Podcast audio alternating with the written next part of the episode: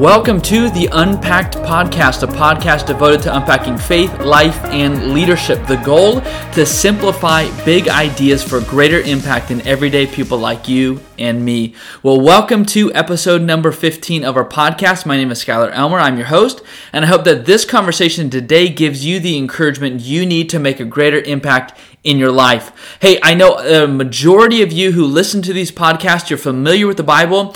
At the least, you know that the Bible talks about this person named Jesus, which Christians regard him as like super important.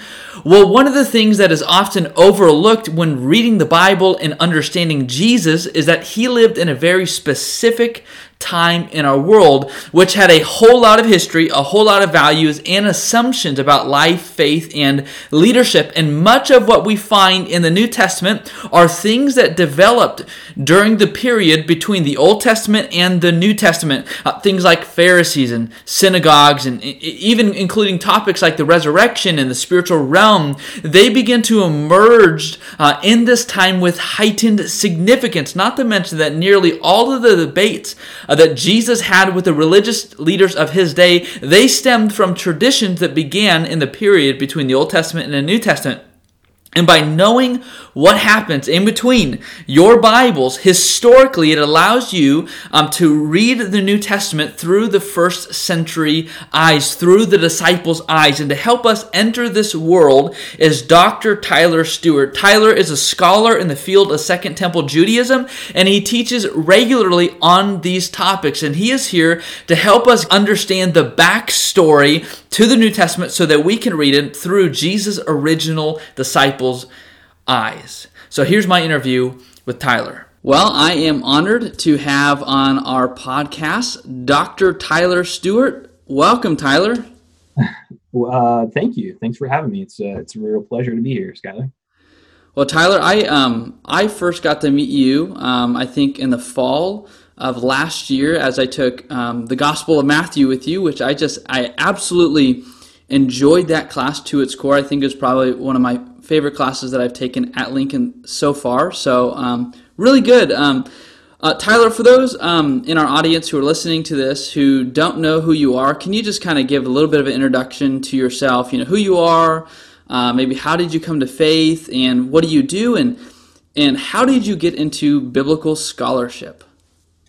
Um, yeah, so that's that's a lot. So, uh, like you said, my name is Tyler Stewart. Um, I teach at Lincoln Christian University. I teach New Testament in the seminary uh, primarily, and then I teach also a bit in uh, undergraduate school, teaching uh, New Testament courses as well.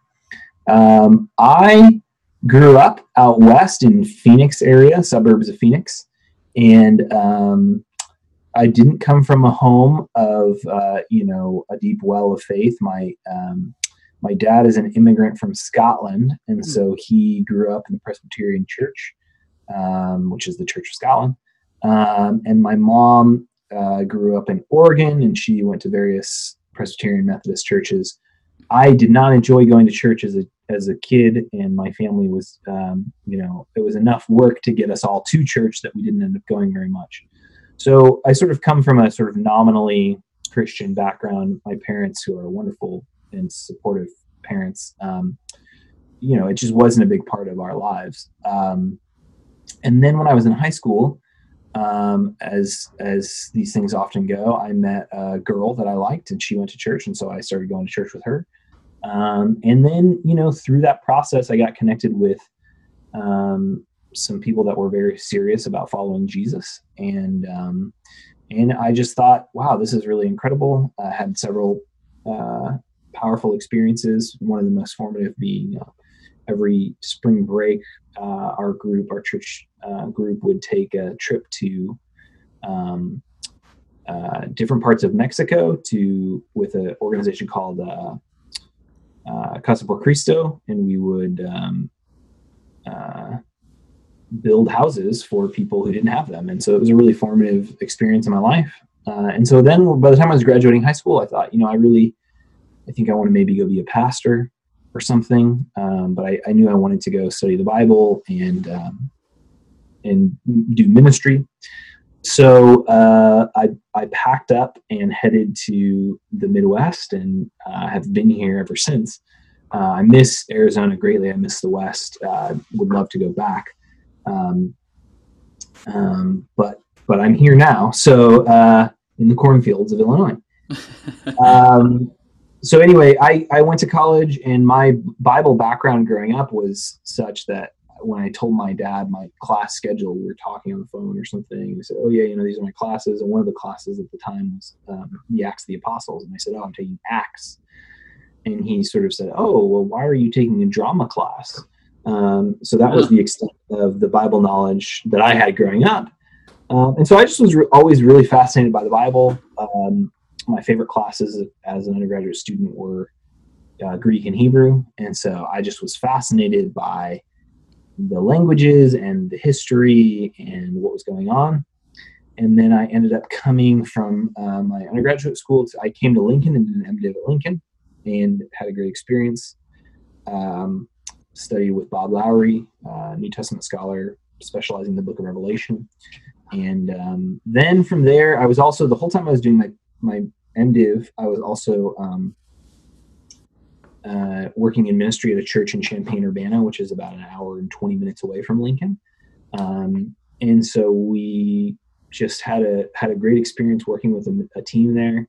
My wife um, had her first uh, role as a children's pastor while she while we were at that church, and she just um, flourished in that and is uh, just an incredible pastor. And so it, it was a great experience.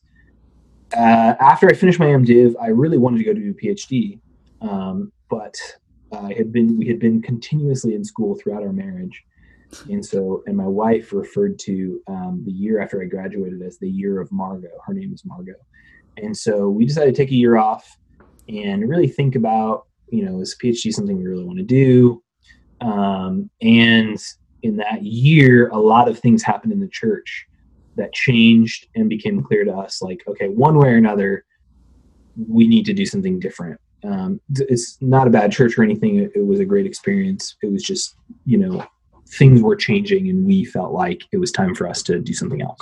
Hmm. so that's when we um, you know then i went we i had gotten into marquette the year before and deferred my enrollment and then ended up going the next year so um, that, then I went to Marquette, did my PhD there. It was an incredible experience. You know, I had professors who were uh, Jesuit priests. I had professors who were um, Jewish, um, you know, faithful uh, Jewish scholars, um, Orthodox, Greek Orthodox um, professors, um, and so uh, Anglican and Episcopalians so a variety of, of people and experiences that was just it was just a, a great a place to learn uh, biblical studies and theology. And then we went down to texas for my wife. She was getting calls seemed like every month for, from large churches that were saying hey come be our children's pastor come be our children's pastor.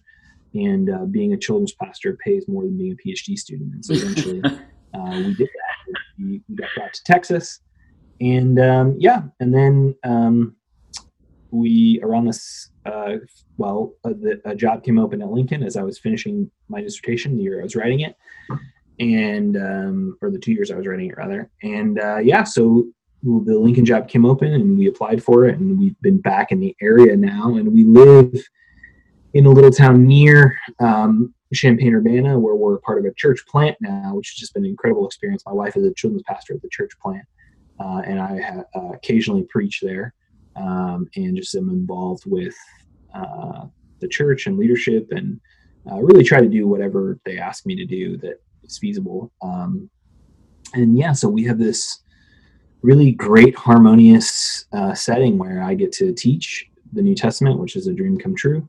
Um, and we are part of a church that we love and, and um, are passionate about and is doing great things in our community. So um, yeah, that's uh, that's a bit of my story. Um, we have four kids, which is insane, um, but we we have fun. So um, it, it's uh, it's a good. It's um, we feel I feel really thankful and blessed to be able to do the things that I do and be where we're at. So that's a lot of fun.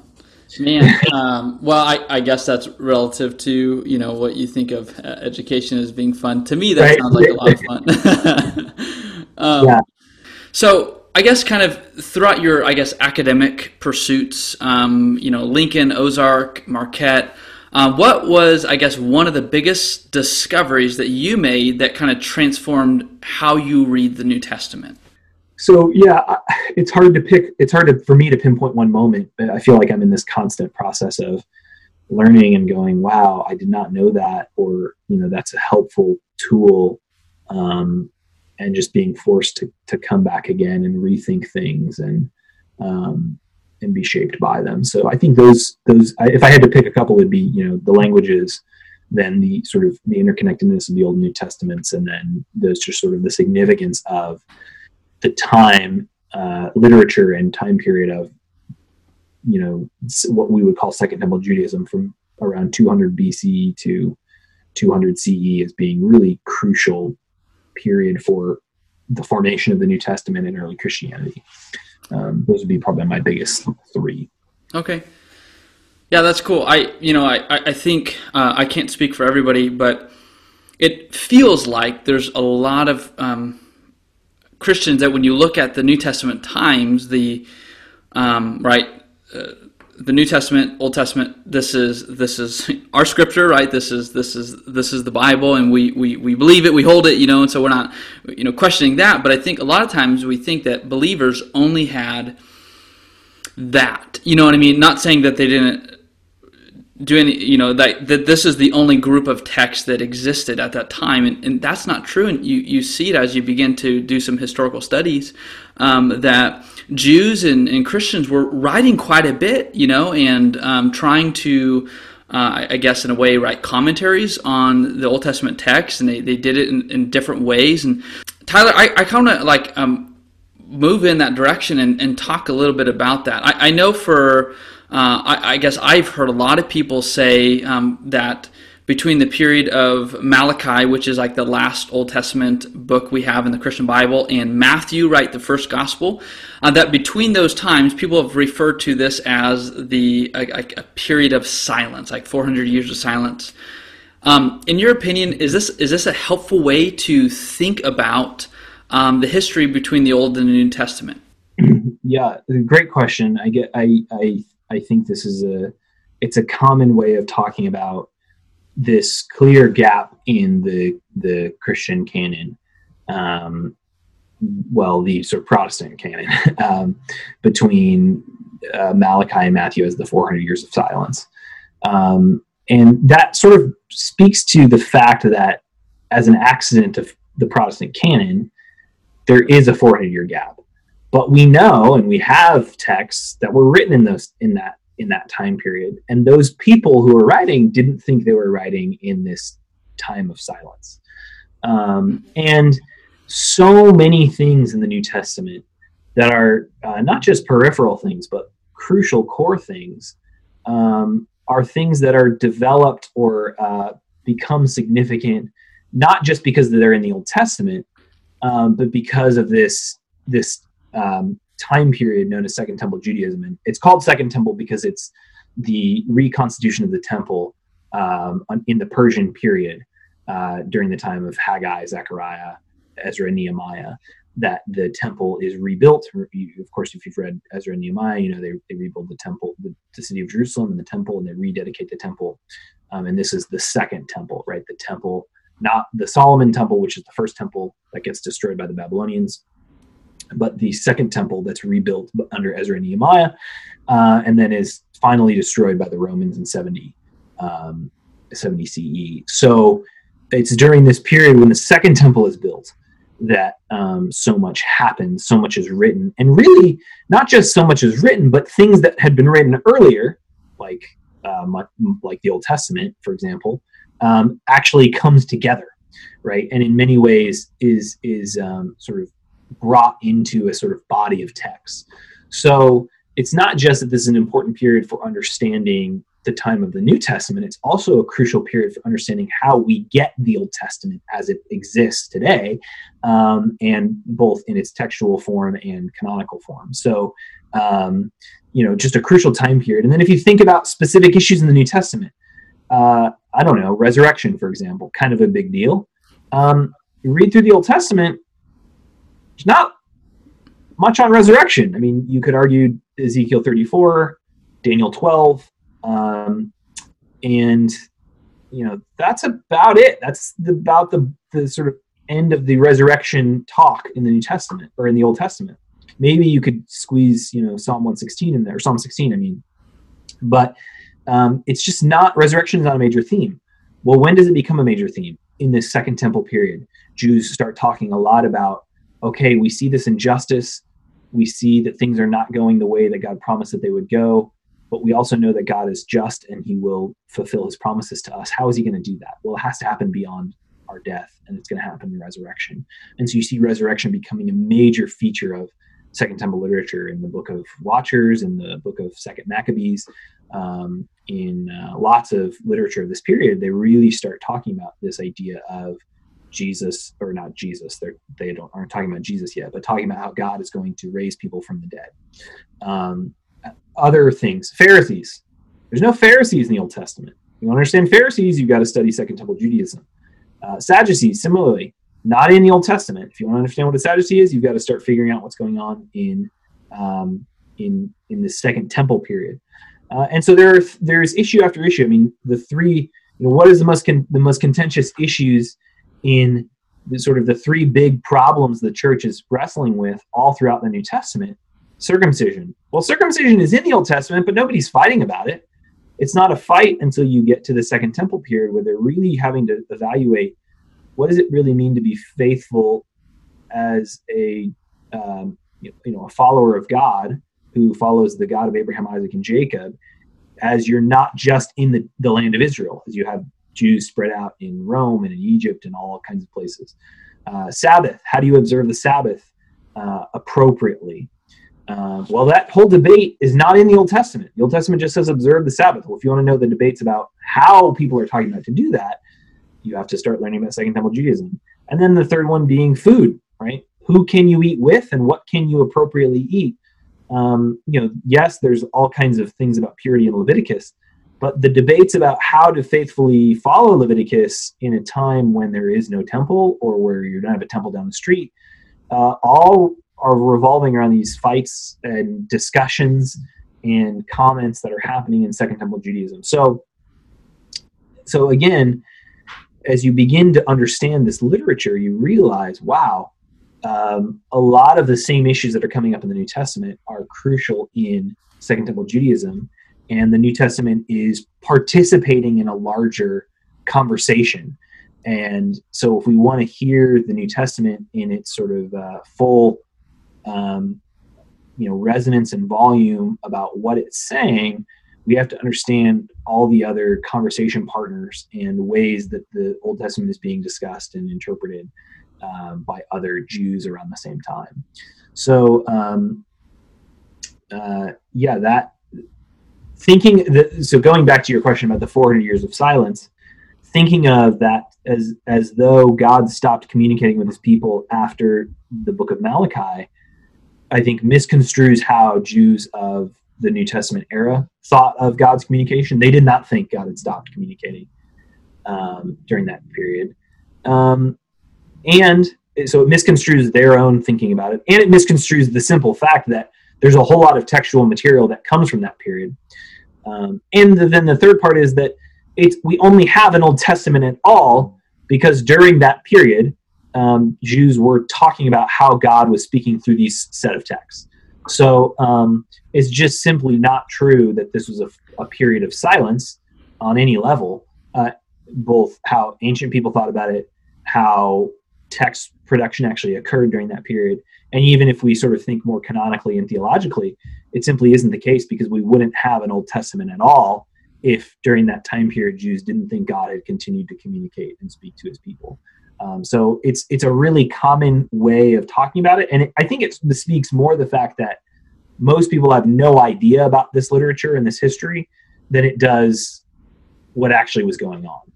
Um, does that does that get a little bit at what you're what you're uh, talking about there. Scott? Yeah, yeah, absolutely. Uh, you know, and I, you even think like um, studying, you know, studying the Second Temple period, it it sets you up. Um, you know, you, you you mentioned that it helps us understand not only the New Testament but the Old Testament as well. You know how we, um, what we've you know inherited and how it's been interpreted.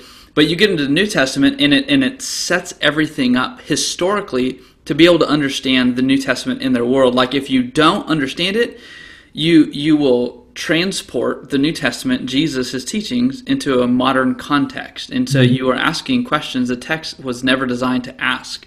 You know, and so the, understanding this history is so important because it, it puts you in the mind of the disciples of these conversations, these debates that Jesus is having, you know, where, you know, uh, if if we're not there, we're thinking, you know, like this, you know, uh, argument I have with my girlfriend, or you know, a disagreement I have with my you know, boss, or, whatever, and or these, you know, the uh, struggles we have today, or these questions we're looking for today, and so it helps us understand. And, and, and so I think I think that's helpful to realize that when we think about it as a year of silence, we we can tend to take that 400 years of history and then um, throw it away and put our put our own assumptions there. And so, um, I, I, I, yeah, I think that I think that's a, a, lot of help. It's really helpful to to think about it like that. Um, Tyler, thinking about like um, there's a lot uh, over the course of 400 years, a lot happens. Um, can you like kind of as much as you can? I know there's a lot of history there, but as much as you can, what are some of the major events and developments uh, that happened between the Old Testament and the New Testament that can help us be better readers, better students of the New Testament? Yeah, it's a great question. I mean, like you said, there's a lot, um, and I actually in my in some of my courses I try to have I have this huge chart of events that occur and then I tried to get that down to like two pages so I could fit it on one page front and back. And then I forced myself to get it down to one page. And then I forced myself to highlight the things that I was going to actually test students on to say, you need to know, memorize this event. Um, and so it is it is difficult, right? Because you know there are lots of it is important, but there are different significance of importance to those things. Um, I'm going to identify four or five things that I think are really important to know. Um, but again, I, with the caveat, the recognition that there's a lot more that could be said. Uh, but the first one, and um, I think the most crucial thing uh, to begin with, is the death of Alexander the Great in 323 BCE. Now, why is this such a big deal? This happens in 323. Um, it's during the Second Temple period. The reason this is a big deal is because Alexander conquers most of the known world, including Palestine, Egypt, um, and well into even into India. Um, the reason this matters is that when Alexander dies, he makes he says this sort of curious Greek phrase that gets interpreted to mean "to the strongest go the spoils," um, basically meaning to his generals, at least how they interpret it is, all right, we're going to fight over Alexander's empire, and whatever we get, we get to rule over. And as a result of that event, for the next, uh, there are wars that happen from 323 to around 200 BCE. So um, there's, there's, uh, or sorry, 323 to around 301 BC. So for about 20 years, there are these wars going on mm. between these generals. When that all shakes out, the Egyptian king Ptolemy, he's he's not Egyptian, but he, he's this general Ptolemy, uh, P T O L E M Y, Ptolemy, beginning with a T uh, sort of an odd name. Um, he's the general who gets he's he's he basically sets himself up. His kingdom is in North Africa, in the city of Alexandria, Egypt, named after Alexander the Great. And so he he rules the in his his heirs rule what's called the Ptolemaic Empire, uh, and which includes he gets rule over uh, what is modern, what is Israel, what is Palestine now, from 301 to 200 BCE. So this is significant because now you have all these Jews who are being ruled by a Greek ruler um, who lives in Egypt. And uh, during this time period, the Old Testament, the Hebrew Bible, gets translated into Greek. Now, that's a huge deal for a variety of reasons. It tells us, one, that there were enough people that were Jewish that they needed their, their sacred text translated in a new language. They didn't. They no longer either no longer knew or were no longer as conversant in Hebrew as they once were, and so that they for them their native language was Greek, and so they needed a, a text in their language. And fascinatingly, around the time of b- before the New Testament um, is written, uh, Philo of Alexandria, a Jewish interpreter of the Old Testament, thinks of the Greek text as being divinely inspired, as being you know just as inspired as the Hebrew text. Um, so, uh, and this of course is when you read the New Testament. Uh, when the New Testament authors are citing the Old Testament, you know, as Paul will say, just as it just as it is written, um, or the Gospel writers when they refer to something from the Old Testament, it's nine times out of ten coming from this Greek translation and not sort of them translating directly from Hebrew. In fact, probably all times in the New Testament they're using just Greek text. Uh, the the Septuagint text is what it's called. It's called this. I can tell you why it's Septuagint if you're interested, but it's a longer story than we have time for. Um, I teach a whole class on the Septuagint, so forgive me. Um, so, so the death of Alexander, the the, the rule of Ptole- the Ptolemaic Empire. The, then around 200, the Seleucids, uh, who Seleucus uh, is this other general um, who is over what we now think of as like um, as like Turkey and into um, uh, like Iran and Iraq. Uh, this uh, Seleucus, uh, the Seleucid Empire, then takes over, and they take Palestine back from uh, the Ptolemies. They have this war. They're constantly fighting, right? The, the generals and the sons of the generals are constantly fighting for the same land. Well, from 200 to around 167, the Seleucids rule the, the sort of the area that is Palestine, that is Israel. Um, and then this is where, uh, during this time, um, the Jews are having big conversations about, you know, what does it mean to be faithful Israelite? What does it mean to follow God? Um, when you know we're we're scattered all over. There are some in in Egypt. There are some that are speaking Greek. There are some in in uh, Asia Minor, in Turkey, and all of these areas. They're kind of spread all over the the known world at that time. And then after the Seleucid, one Seleucid general comes up, and he decides. And the history here is very fuzzy. Um, we don't know what his motive is entirely, but he outlaws obedience to the Jewish law uh, around 167. And as a result of that, there's this revolt. It's called the Maccabean Revolt, led by uh, a man named Judas Maccabeus. And we think Maccabeus means something like the hammer. So his name was Judas the Hammer. Um, and his, what's that? It's a good name. it's a good name. That's right. Um, he he is basically kind of like a freedom fighter who's, and that's probably you know not exactly the right way to put it but he he fights for the jewish law. He sort of styles himself as a soldier like Phineas from numbers and is like fighting on def- to defend obedience to the law against idolatry and sin and evil and all this stuff. Know, he's a good guy. Anyway that then from they rededicate the temple and from around 163 to 63 bce uh, the Jews have their own empire. They have what's called the Hasmonean dynasty. These are the heirs of Judas Maccabeus, his brothers, and his brothers' sons. Um, and then around 63 BCE, the Romans take over. General Pompey, this Roman general who just happens to be fighting a skirmish in the area, hears that there's infighting in the Hasmonean dynasty, and so he decides he's going to come in and resolve the issue. And from 63 onward, then the Romans are over uh, they have a, a, series of client kings, including Herod the Great, and then ultimately they say, you know what, these client kings aren't working out. We're going to put our own people in. And that's when you have uh, in six BC or six CE, sorry. Um, finally, they install direct Roman governors, including eventually Pontius Pilate. So um, to sort of understand the various people that are ruling over Judea and the events that happen. The translation of the Old uh, Old Testament into Greek being a crucial event. Uh, the the Hasmonean the Hasmonean revolt, the Maccabean re- revolt, excuse me, and then the Hasmonean dynasty all set up the social political events that are going to happen during the time of Jesus. Um, and again, things that happen in the New Testament cannot be understood without uh, sort of knowing how these things develop and the history that comes along. So um, those those let's see, I guess death of Alexander, Ptolemaic rule, Seleucid rule, Hasmonean dynasty, Roman rule. So that's five things uh, that I think really generally really important to understand how we get uh, the history of what's going on in the New Testament.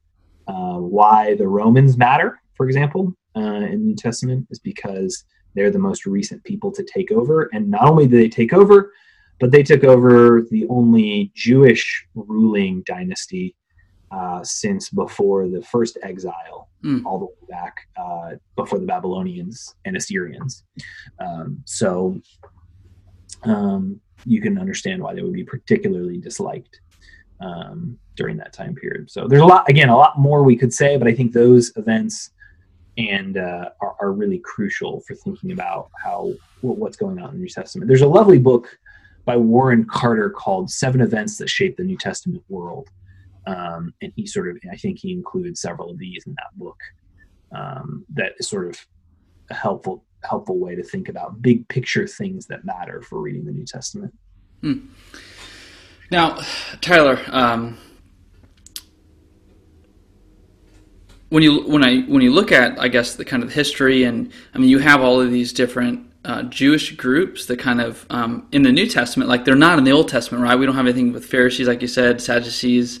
Um, then we have this mysterious group that's called the Essenes that you know that it's not in the Bible but Josephus and these other Jewish writers talk about. But um, did, did that kind of I guess um, sprout out of the Hasmonean dynasty. And I guess like how did how did we get all these different Jewish groups? Like, is that that's obviously rooted in the history? Like, can you do, you, do you have time to talk about that a little bit? Yeah. So one of the really fascinating things is we don't know uh, so in the case of the Pharisees, um, the, there is a group uh, mentioned in second in the Maccabean literature. These these are first and second Maccabees, which provide the history of the Maccabean revolts. Um, and what's interesting is they're both related to the Maccabean revolts, but they also don't totally agree. And Josephus is another source who's talking about he has he covers in his antiquities the same time period, and in Josephus his account doesn't always align with the Maccabean accounts, so you're sort of left wondering like, okay, what what happened here and and and why. Um, so we sort of have conflicting reports. Um, so it's a bit fuzzy. Uh, and and often we don't get sort of the history of like where these different groups come from. We know this is when they start. Our first reference, for example, to the Pharisees is in Josephus, who's telling us sort of how during the one of the Hasmonean rulers' reign, there was like a lot of fights between the Pharisees and the um, the Hasmonean ruler, but they don't tell us like where the Pharisees started or or what their origin story is. Um, we think uh, so. Pharisee seems very similar to the word for set, set apart or separate. So we, we think this was a movement that was devoted to holiness or separation from uh, regular practices. Uh, and that reflects what we see in the Gospels and other sources. But we don't exactly know, sort of like the first person that came along and said, you know, hey, I'm a Pharisee. Uh, and come, let's like start our own thing, and and sort of what was the what was the sort of key event that started that as a as a movement within Judaism. The Sadducees, similarly, we don't have like one particular event. We we think that probably it comes from there is mention in in the Bible uh, the Zadok, who was a priest um, during the time of David, and then there he had uh, Zadokites. So this is a group of priests within the Levitical line that is much talked about in the book of Ezekiel. Mm. And so the Zadokites are a group of priests who have issue with uh, other groups of priests. And according to Ezekiel, in the restored temple, uh, only the Zadokite priests can serve. So this became a very powerful and influential group, the Zadokites, and that's probably the source of where we get the term uh, Sadducee, something like a Zadokee or something, something like a Zadokite. And they show up also in these Essene documents. Um, well, what we think are Essene documents. The Essenes um, is a group that is mentioned by Philo. of Alexandria, this Jewish author who says he knows this group called the Essenes. They're also mentioned by Pliny the Elder in his natural history. He, he travels the known world at the time and, and he talks about near the Dead Sea, there's this group um, of sort of philosopher monks, uh, is probably the best analogy, and Pliny ta- calls them the Essenes. Um, that most scholars think when they discovered the Dead Sea Scrolls, this group of scrolls located near the Dead Sea in uh, these Qumran caves, is what they're called, think that the group that made those books or made some of those books and at least kept the library there was an Essene community. Now, there's a lot of debate. Some people think, you know, there's nothing in the Dead Sea Scrolls themselves that says, hey, we're Essenes, you know, that's who we are. Um, so what they're what scholars and historians are doing there is they're saying, well, there's this group mentioned by Josephus, by Philo, by Pliny, called the Essenes, who we know were really into reading books, and they were kind of their own monastic community in, in a sense. Monastic in, in quotes, monasticism doesn't exist at this time. It's, that's a Christian development later, but as an analogy, they they're a group that studies together, and these texts reflect similar concerns like uh, maybe not being married. You know, they're in in some of the D- Dead Sea Scroll documents. There's talk about sort of giving up um, your property to the group, and um, that might reflect some things that are going on in the Dead Sea Scroll text as well as in Josephus. So what's going on is they're matching up what Josephus, Pliny, and Philo are saying with what we see in these Dead Sea Scrolls texts. This is called the Essene hypothesis.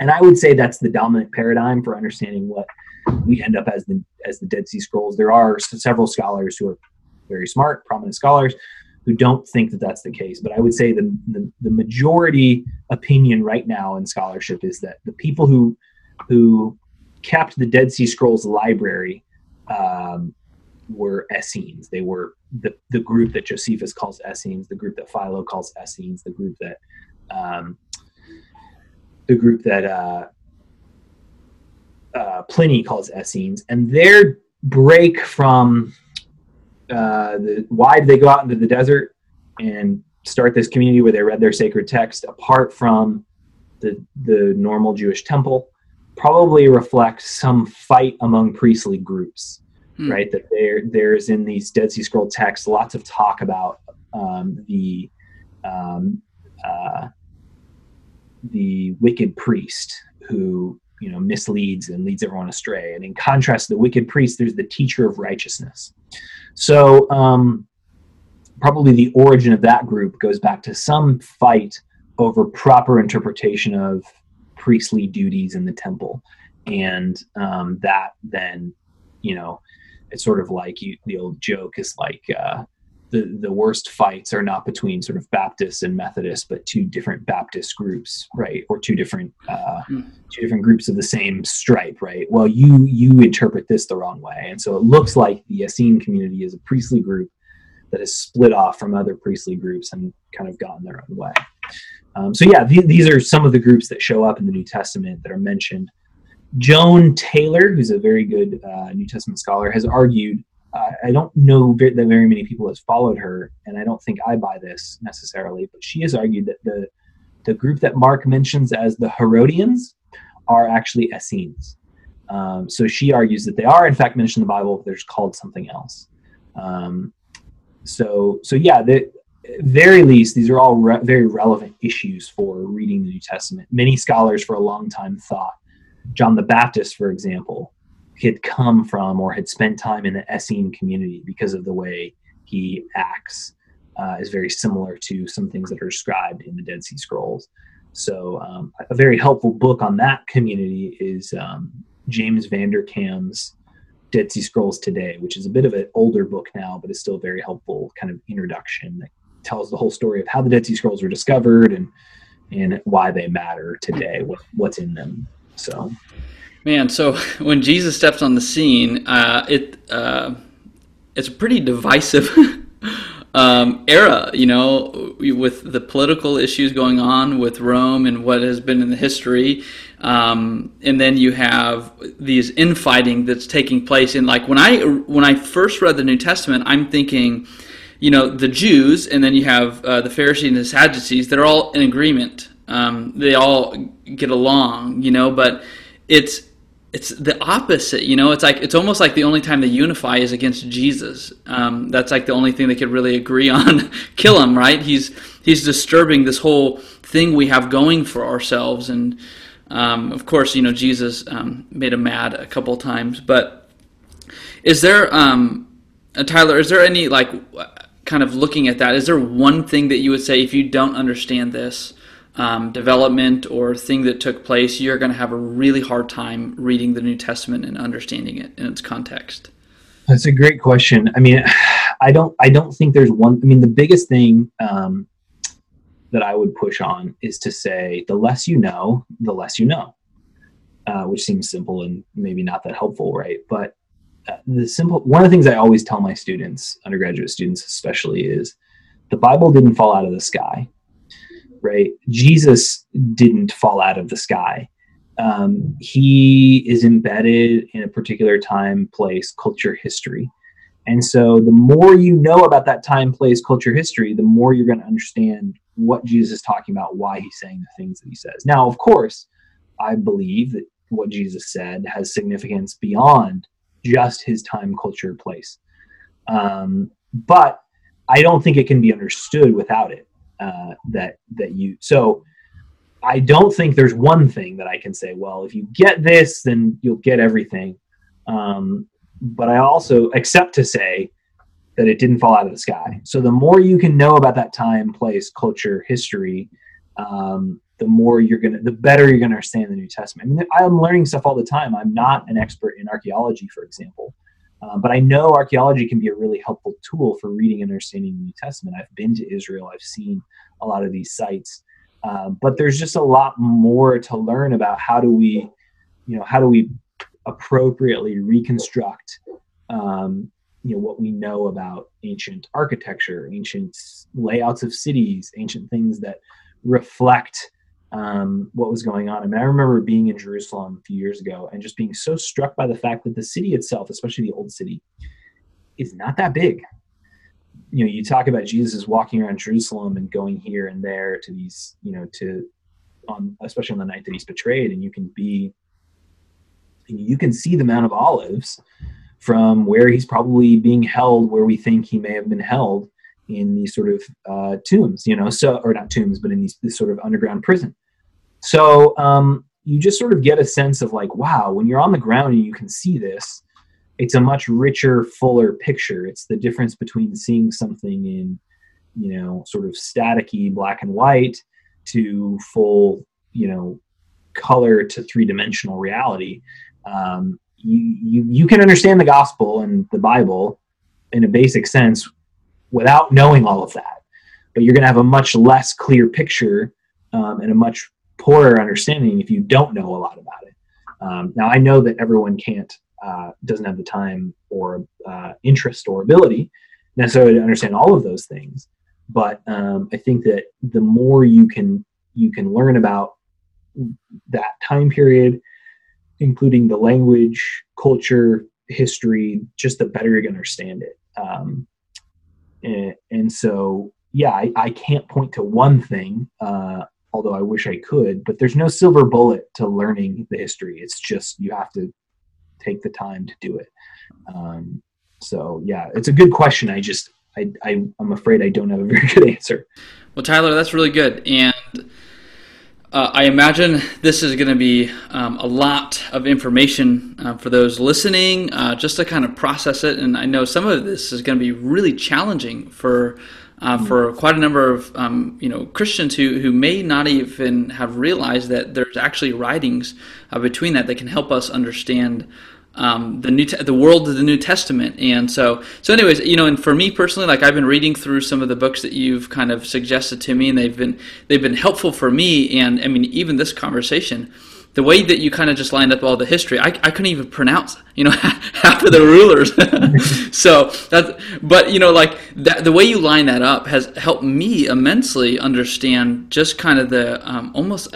You could almost feel like there's a lot of tension when you arrive to the New Testament. Mm-hmm. There is a lot of tension. There's a lot of expectation for God to do something, mm-hmm. and um, so, anyways, uh, Tyler, I man, I really appreciate you taking um, some time out of your day just to uh, help us enter into the world of the New Testament. So, uh, thanks so much, man. Thanks for your um, your work. I thank you so much for the class on Matthew, where I got to uh, get to know you, and uh, um, you helped me able to help shape my my thoughts um, on the New Testament and the Gospel. So, thanks, man.